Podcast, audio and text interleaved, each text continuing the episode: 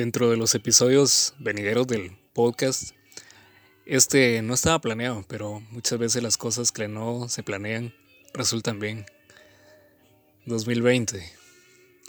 Finalmente llegamos a la cúspide de un año bastante difícil, atípico. El camino no ha sido nada fácil. Para esto hemos tenido que atravesar un camino muy difícil. Hablar de 2020 es principalmente hablar de tragedias, de cosas negativas, y un gran daño que nos ha dejado en la vida. También personalmente creo que este año es el año más democrático que hemos vivido en nuestra vida. El 2020 no distinguió de clase social, ideología, sexo o raza. Nos hizo ver que todos somos iguales y de lo vulnerable que somos como especie en el mundo.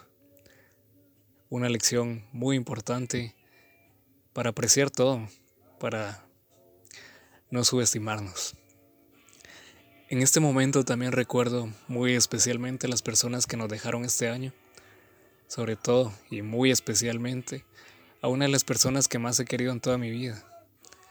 Por la memoria de ellos debemos apreciar lo bueno, ya que de todo lo malo siempre hay algo bueno que rescatar. Este año también nos dejó un aprendizaje de valorar la vida, las personas y todo lo bueno que existe, y que pocas veces le tomamos el valor y el amor que debería. La vida es extraña, bonita, agradable.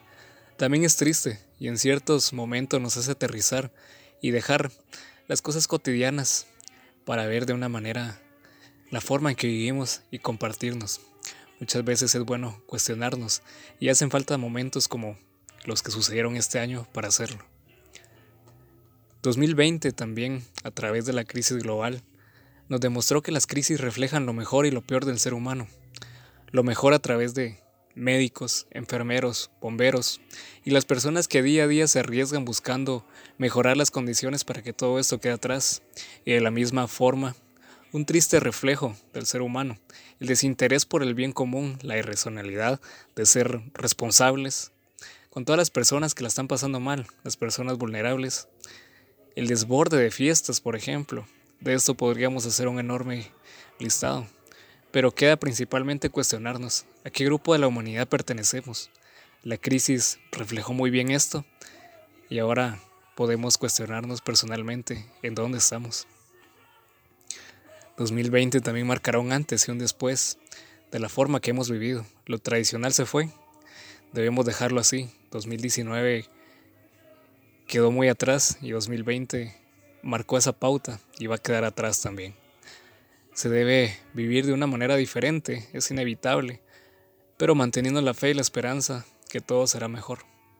Finalmente, para mí, lo más impresionante de todo lo que ha ocurrido es el resultado de la crisis y cómo esta crisis nos ha hecho evolucionar y nos hará seguir evolucionando, esperando que ese paso de ascenso sea bueno para la humanidad.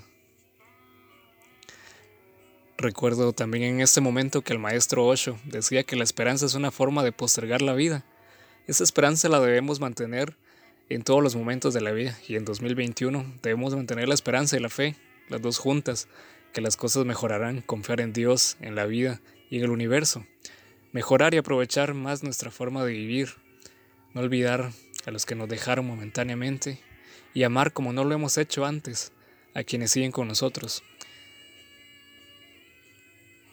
El amor siempre debe prevalecer porque es la clave de todo si esto se valora, nosotros saldremos adelante.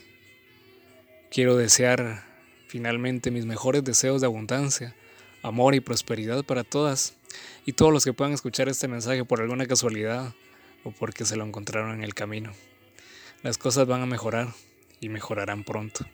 Un abrazo fraternal a todas y todos quienes escuchan este mensaje.